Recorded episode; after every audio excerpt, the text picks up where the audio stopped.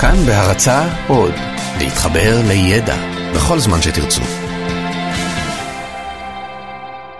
45 דקות עם רז חסון.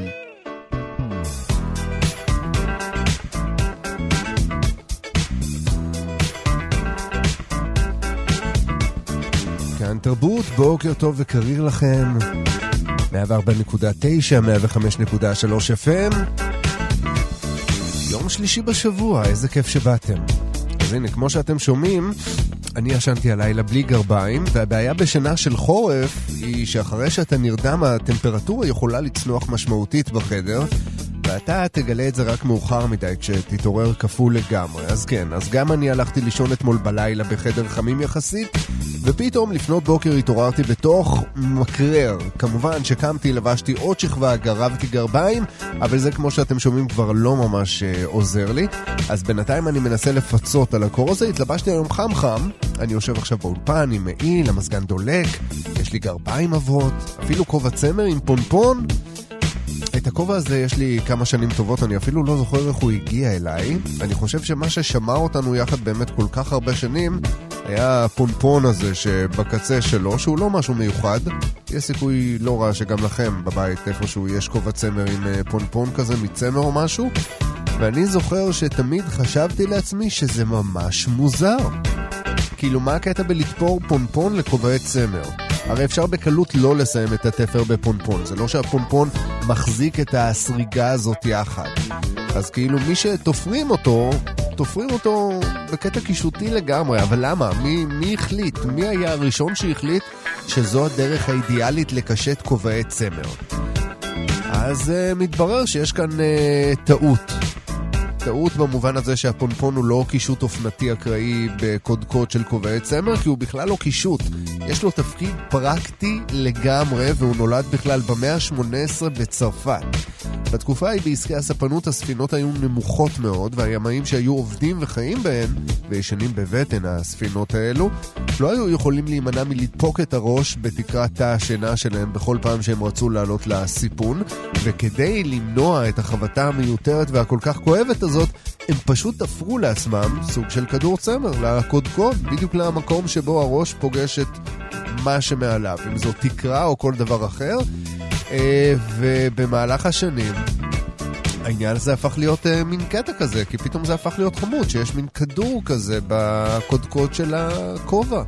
ואז זה באמת פשט כבר בכל העולם, ולא רק, uh, לא רק בקרב ימאים. ובשלב מסוים אפילו ככה הפרידו בין מחלקות שונות בצבא.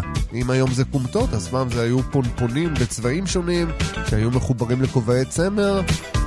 נו, תודו שלא ידעתם שלפונפון יש היסטוריה כזאת מפוארת. אז הנה עוד משהו מגניב uh, לקחת איתנו הבוקר הזה. אנחנו 18 דקות אחרי השעה 6. אנחנו יוצאים לדרך עם מוזיקה שערך לנו גדי לבנה, אלון מקלר הוא טכנאי השידור, ירדן מרציאנו על התוכן, לי קוראים רז חסון, ואנחנו כאן עד 7. 45 דקות יוצאות לדרך. פותחים שעון. זאת יעל לוי, תהנו.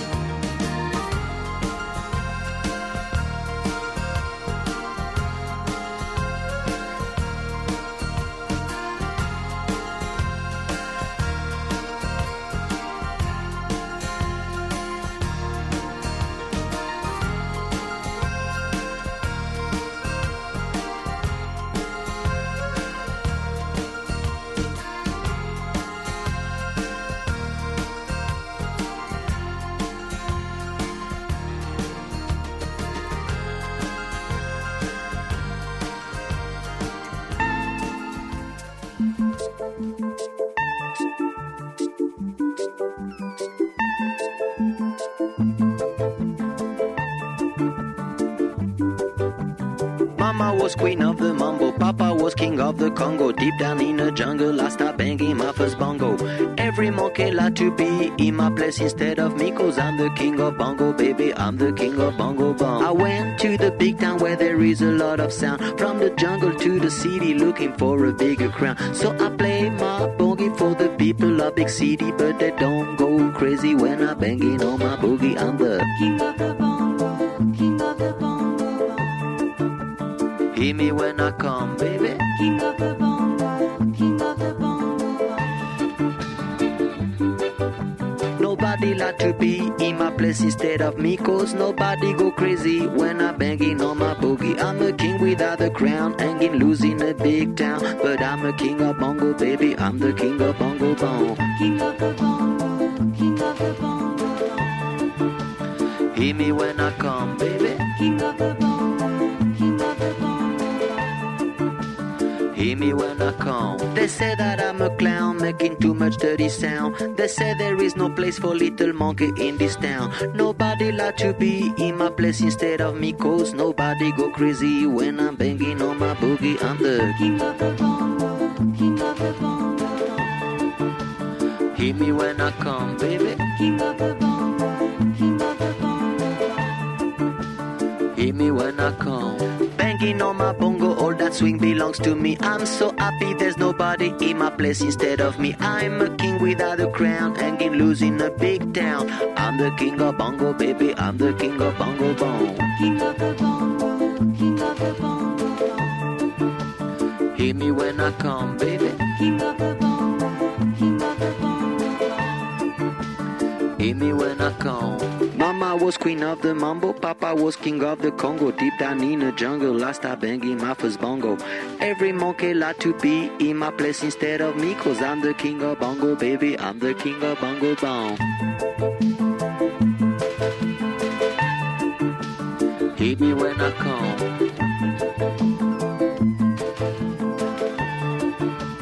Hit me when I come,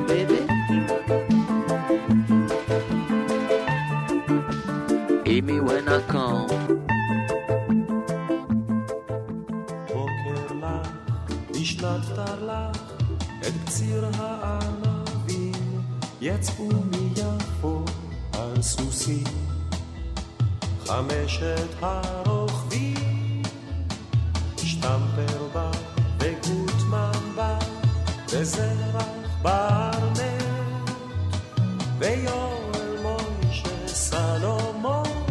חרב באבנט. איתם רחב מזרקי, הדוקטור הכסוף, לאורך הירקון הרוח, שר בקנה הסוף, ליד אום לבס הם חנו, בלב ביצות וסבך,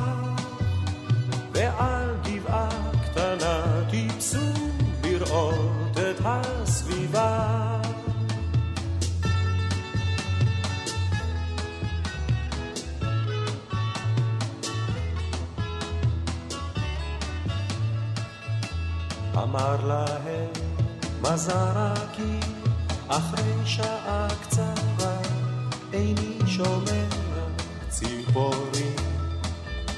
וזה סימן נורא אם ציפורים אינן נראות המוות פה מולך כדאי לצאת מפה מהר הנה אני הולך קפץ הדוקטור על סוסו, כי חס על בריאותו.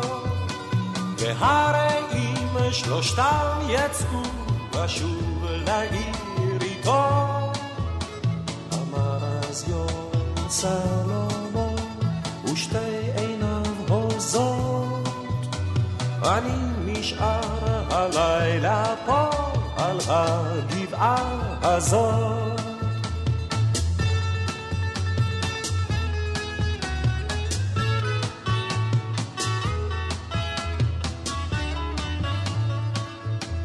והוא נשאר על הגבעה, ובין חצות לאור, פתאום צמחו לסלומון. כנפיים של ציפור, לאן הוא עף, לאן פרח, אין איש אשר ידע. אולי היה זה רק חלום, אולי רק אגדה. אך כשהבוקר שוב עלה מעבר להרים, העמק הארור נמלא ציוץ של ציפורים.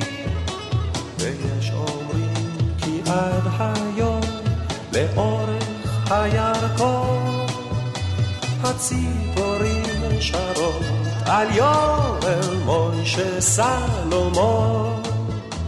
הציפורים שרות על יואל מוישה סלומון. 15 דקות מאחורינו. נותרו עוד 30 דקות.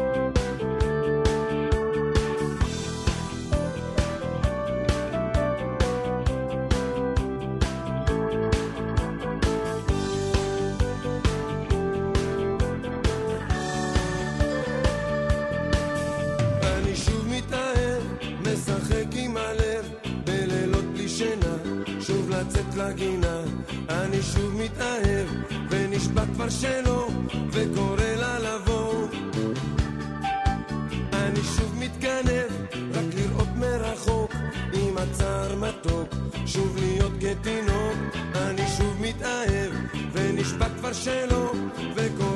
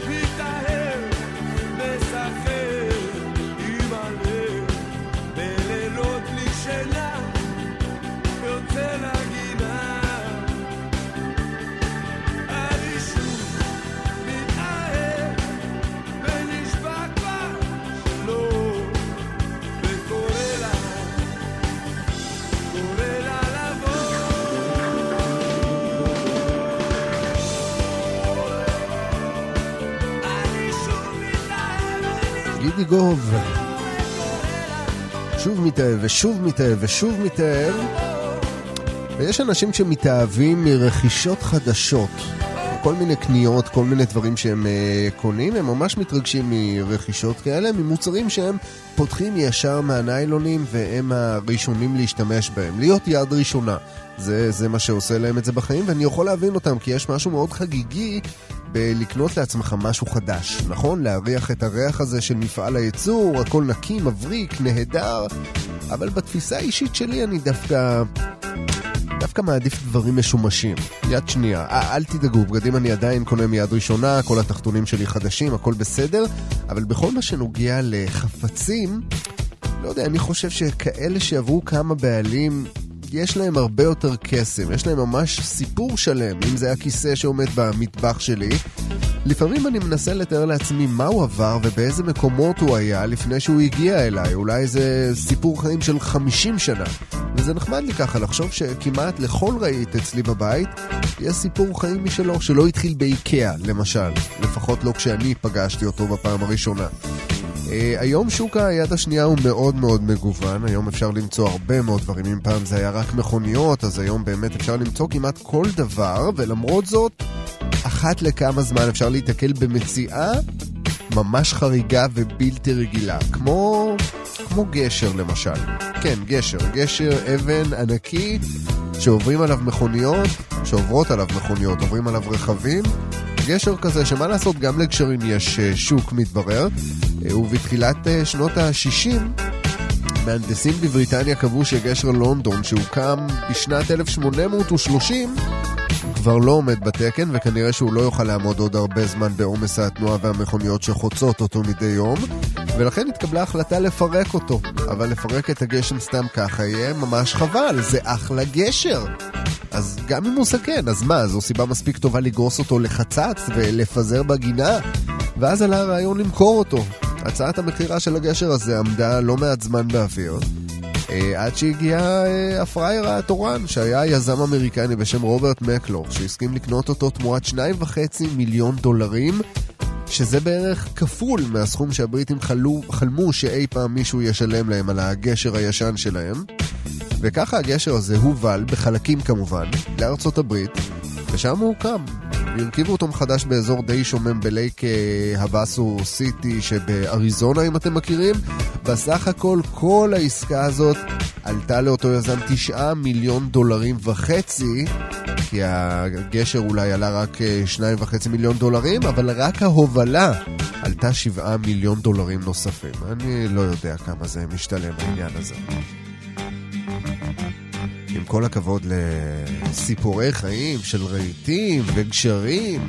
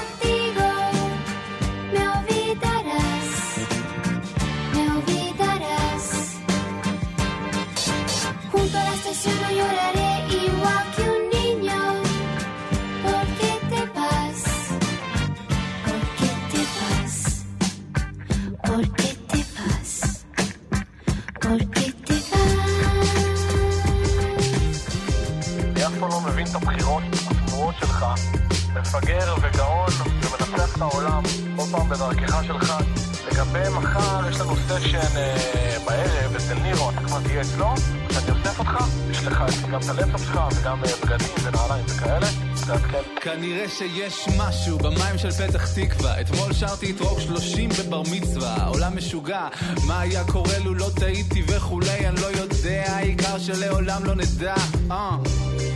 בחיים יש הפתעות, שיכור ממחמאות, אני בארץ הפלאות. ברוך הבא לטונה פארק, אפיים השקעות, לא שמעתי מה שמעת, אך מאשר את השמועות. קנרי קורא לזה לוסי, לזה ג'וסי, קניה נגע בשמיים, סנופי חגג בג'קוזי, זבולון עדיין בהלם, what surprise כמו סוזי, אך אשליות מתגשמות, אז shout out ל ניסים סרוסי. הייתי מסתופף במוניות, חולם לבנות אימפריה ג'יי-זי באוזניות, מביט על השכונה שלי, ויטרינות עניות, נשבעתי ככה, אני לא הולך לחיות, יואו, עזוב שטויות, אחי הכל שטויות בחומץ, אני מכור לאהבה, סופר צפיות וקומץ, אבל ההצלחה היא להביס את עצמך, להיות חופשי, להיות אתה בכל הפאקינג אומץ, אז מה, אז שום דבר בדרך לא הלך חלק, עד שאלוהים שלח מכת ברק. ואז שרפנו את המשחק, מכאן זה רק לפאקינג פארק, אני למעלה על גלגל ענק.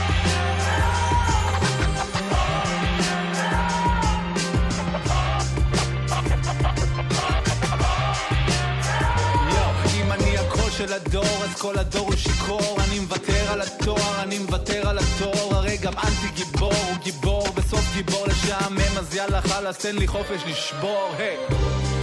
mic check one two הולך על זה לנצח בטח yes I do. Once טעמתי מהליקר אין undo. עובר מדם קל לטאקוונדו וואו קבלו. זה מוקדש לראפרים בערך. אתם לא עובדים במע"צ לא סללתם לי את הדרך. כל ההיפ-הופ צפצופים הפזמונים העייפים הרדיפה האובססיבית אחרי התואר מלך. לא לא אני פה עם החבר'ה מהבית. אקסבוקס ביט טוב ערק פלוס ספרייט עם הטישרט השחורה כמו ההוא של ההגברה ואף כוכב עדיין לא נותן fight. alright תנו להם לכתוב שהוא נפל חזק ותנו להם לכתוב שהוא אכל אבק. שטויות שרפנו את המשחק מכאן זה רק לפאקינג פארק אני למעלה על גלגל ענק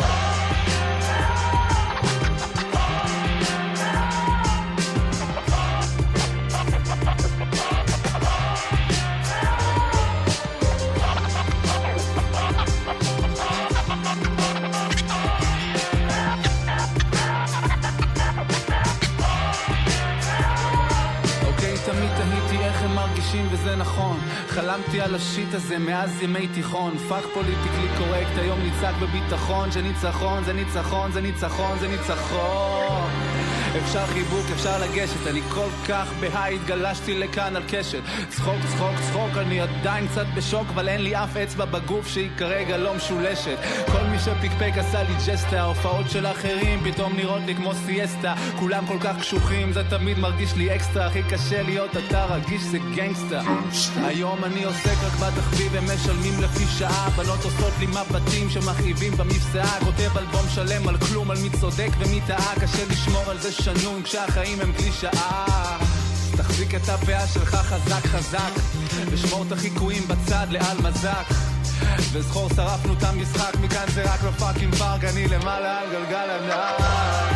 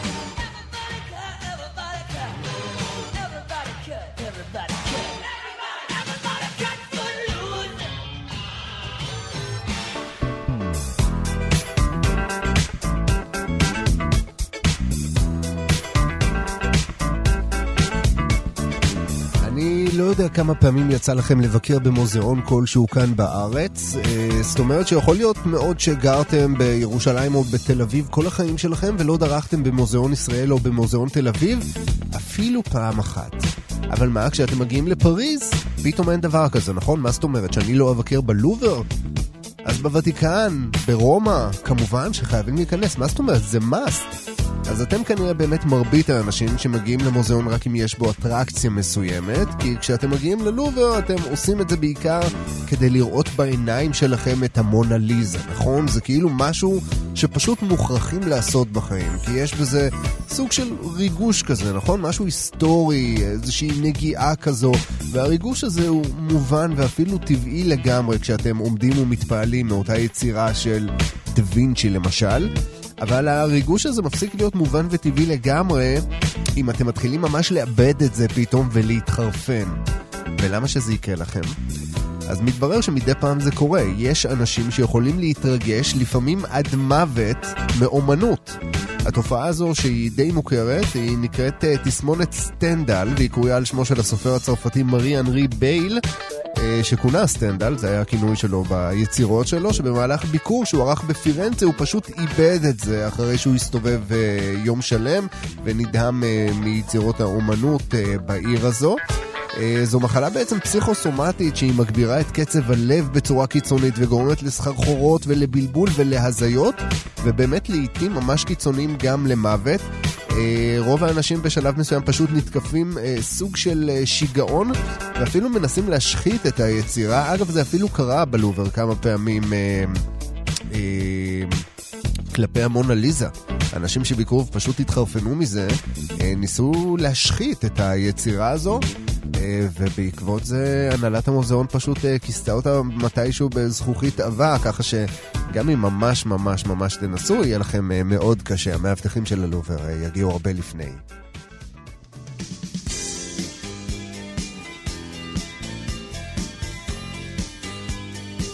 ואנחנו מסיימים אה, עם המקום הכי נמוך בתל אביב של אסתר שמיר. אז תודה רבה לכל מי שהיה כאן הבוקר, תודה רבה לגדי לבנה שערך לנו את המוזיקה. תודה רבה לאלון מקלר, טכנאי השידור, לירדן מרציאנו שהייתה על התוכן, לכם שהייתם איתי לקרוא עם רז חסון, נשתמע מחר, ביי ביי.